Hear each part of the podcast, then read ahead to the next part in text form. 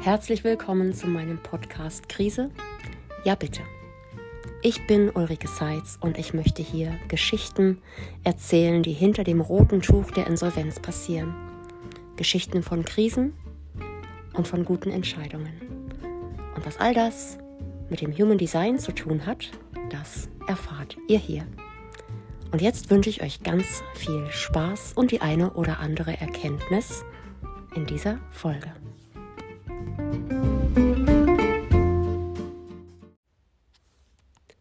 Sag mal, wie bist du eigentlich auf die Idee gekommen, Insolvenzverwalterin zu werden? Wie kommt man denn dahin?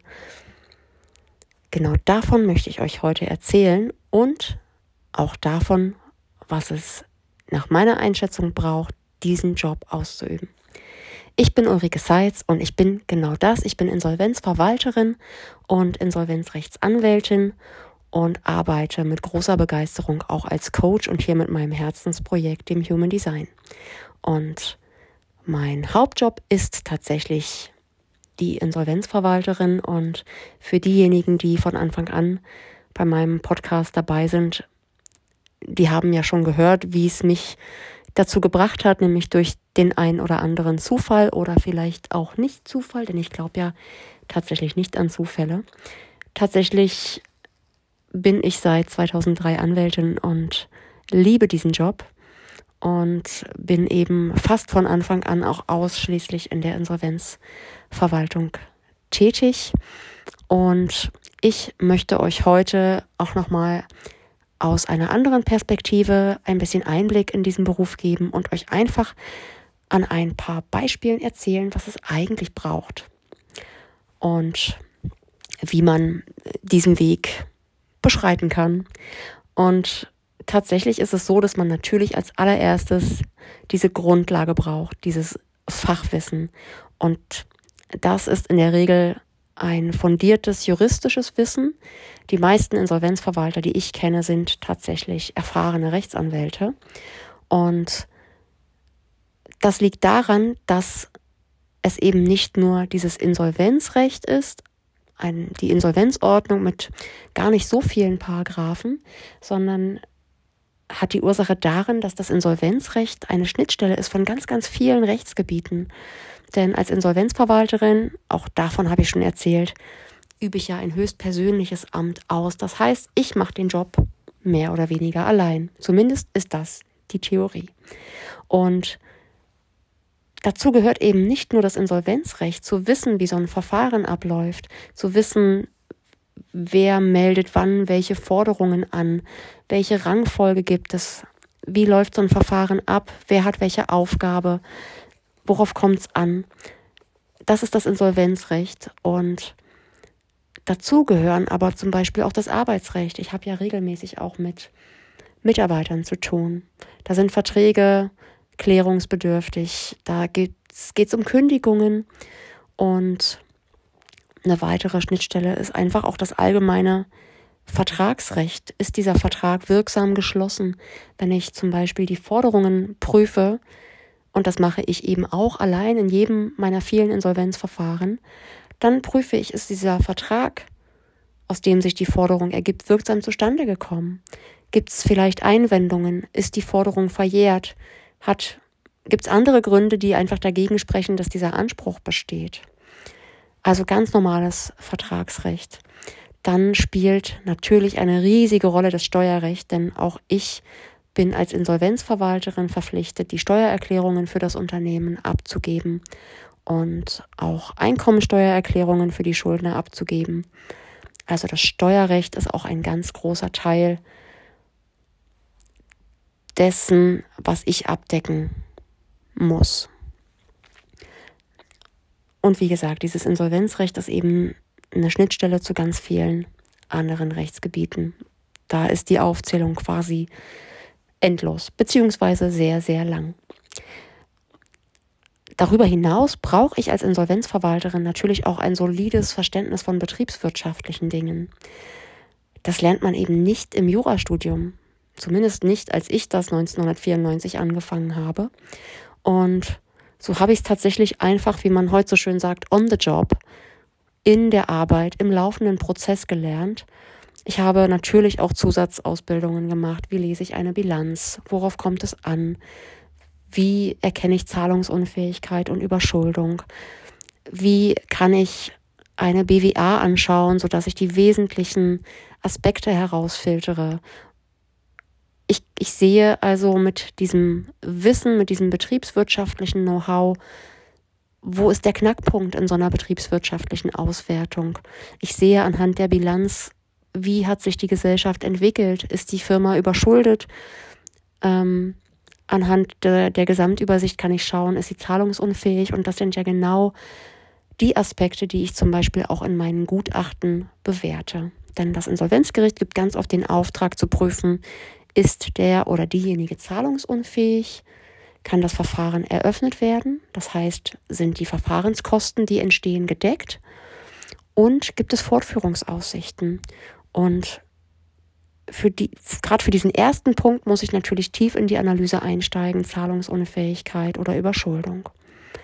Also eine solide rechtliche Grundlage und eine betriebswirtschaftliche Grundlage sollten auf jeden Fall da sein. Dann brauche ich für so eine Insolvenzverwaltung natürlich Software. Denn ich kann euch gar nicht sagen, was für ein ausgeklügeltes System dahinter steht, diese Gläubigerdaten zu erfassen, alle Adressdaten zu erfassen, die richtigen Reports auszuweisen, die Quote auszurechnen. Das ist tatsächlich eine Wissenschaft für sich. Und ich bin heute einfach so froh, dass ich diese Arbeit von der Pike aufgelernt habe. Und tatsächlich ist es so, dass auch heute noch jeden Tag Aha-Effekte entstehen, für die ich sehr, sehr dankbar bin. Also die richtige Software braucht's. Es braucht tatsächlich auch wirklich gute Mitarbeiter. Auch wenn das Amt des Insolvenzverwalters oder der Insolvenzverwalterin höchst persönlich ist, es ist alleine nicht zu schaffen.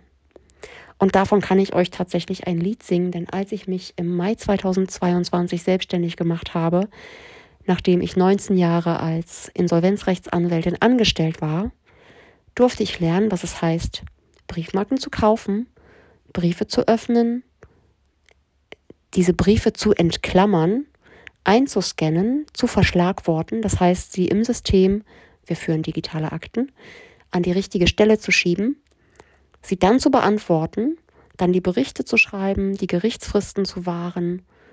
Ich habe mich in diesem Dreivierteljahr echt aufgerieben und dadurch entstehen Fehler, dadurch leidet die Qualität. Und ich hatte das riesige Glück, zu Beginn dieses Jahres eine ganz wunderbare Mitarbeiterin zu gewinnen und ich bin unglaublich dankbar, sie und eine Studentin an meiner Seite zu haben. Auch dazu werde ich euch wahrscheinlich in anderem Zusammenhang noch ein bisschen mehr erzählen, nämlich im Zusammenhang mit dem Human Design. Aber an der Stelle sei gesagt, Mitarbeiter beziehungsweise wirklich gute, erfahrene Mitarbeiter sind unerlässlich für eine erfolgreiche Insolvenzverwaltung. Was braucht es noch? Unbedingt grundlegende Fähigkeiten in der Kommunikation. Und das liegt daran, dass ich einfach als Insolvenzverwalterin, so wie jeder andere Insolvenzverwalter auch, mit verschiedensten Beteiligten reden und kommunizieren darf. Und ihr kennt vielleicht den Satz, ich glaube, ich habe ihn auch schon mal erwähnt, man kann nicht nicht kommunizieren. Und da geht es nicht nur um das geschriebene und das gesprochene Wort, sondern auch das, was wir zwischen den Zeilen vermitteln.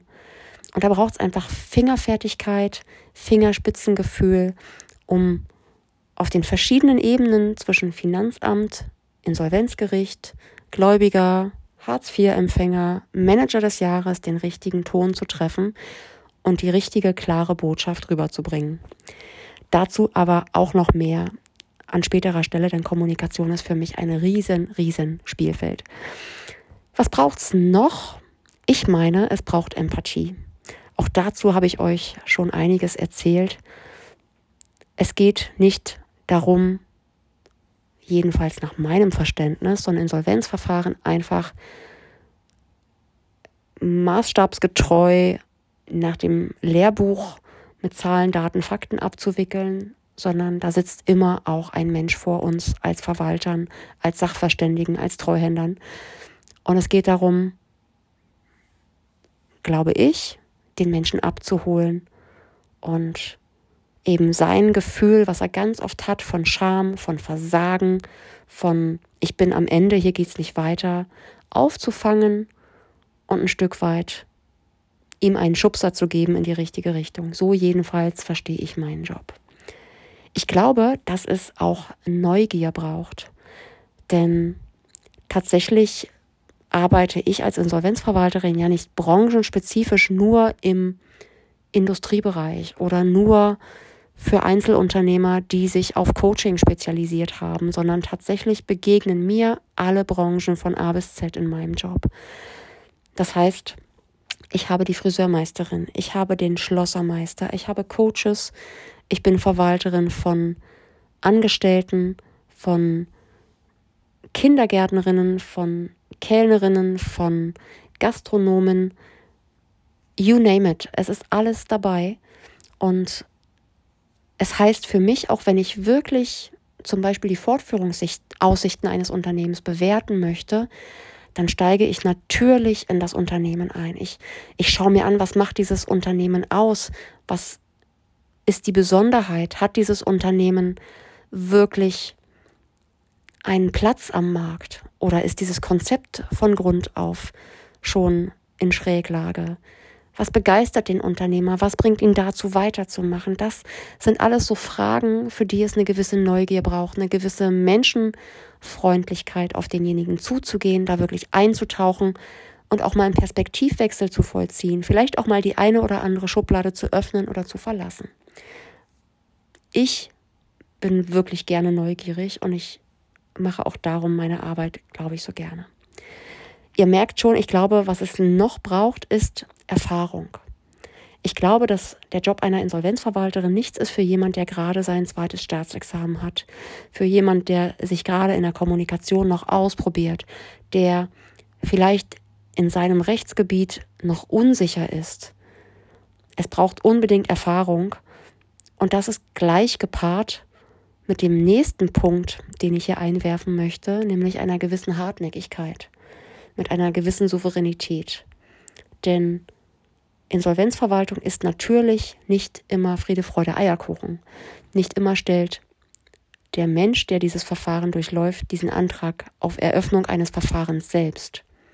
Dann ist es natürlich relativ einfach, weil derjenige ein Ziel hat. Er möchte seine Restschuldbefreiung haben.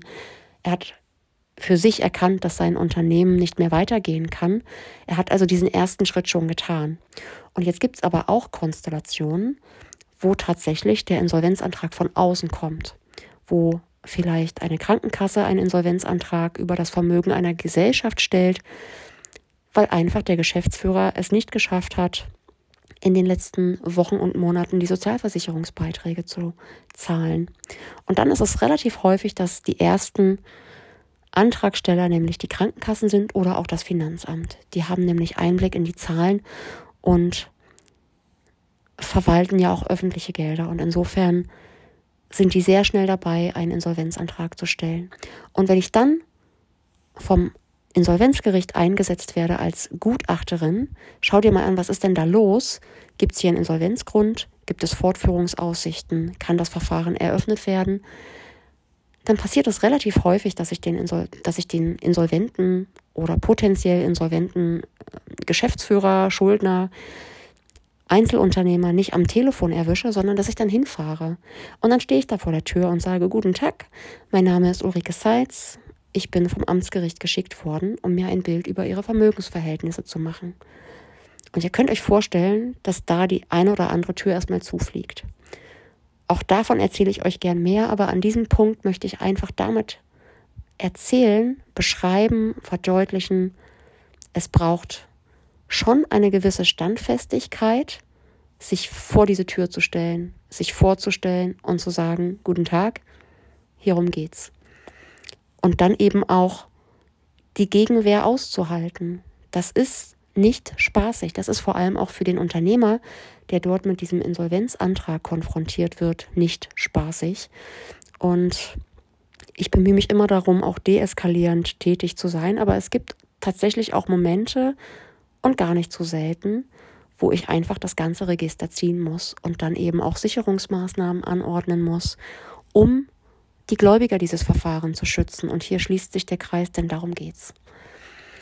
Also, es braucht eine gewisse Erfahrung, Hartnäckigkeit und auch eine Durchsetzungskraft.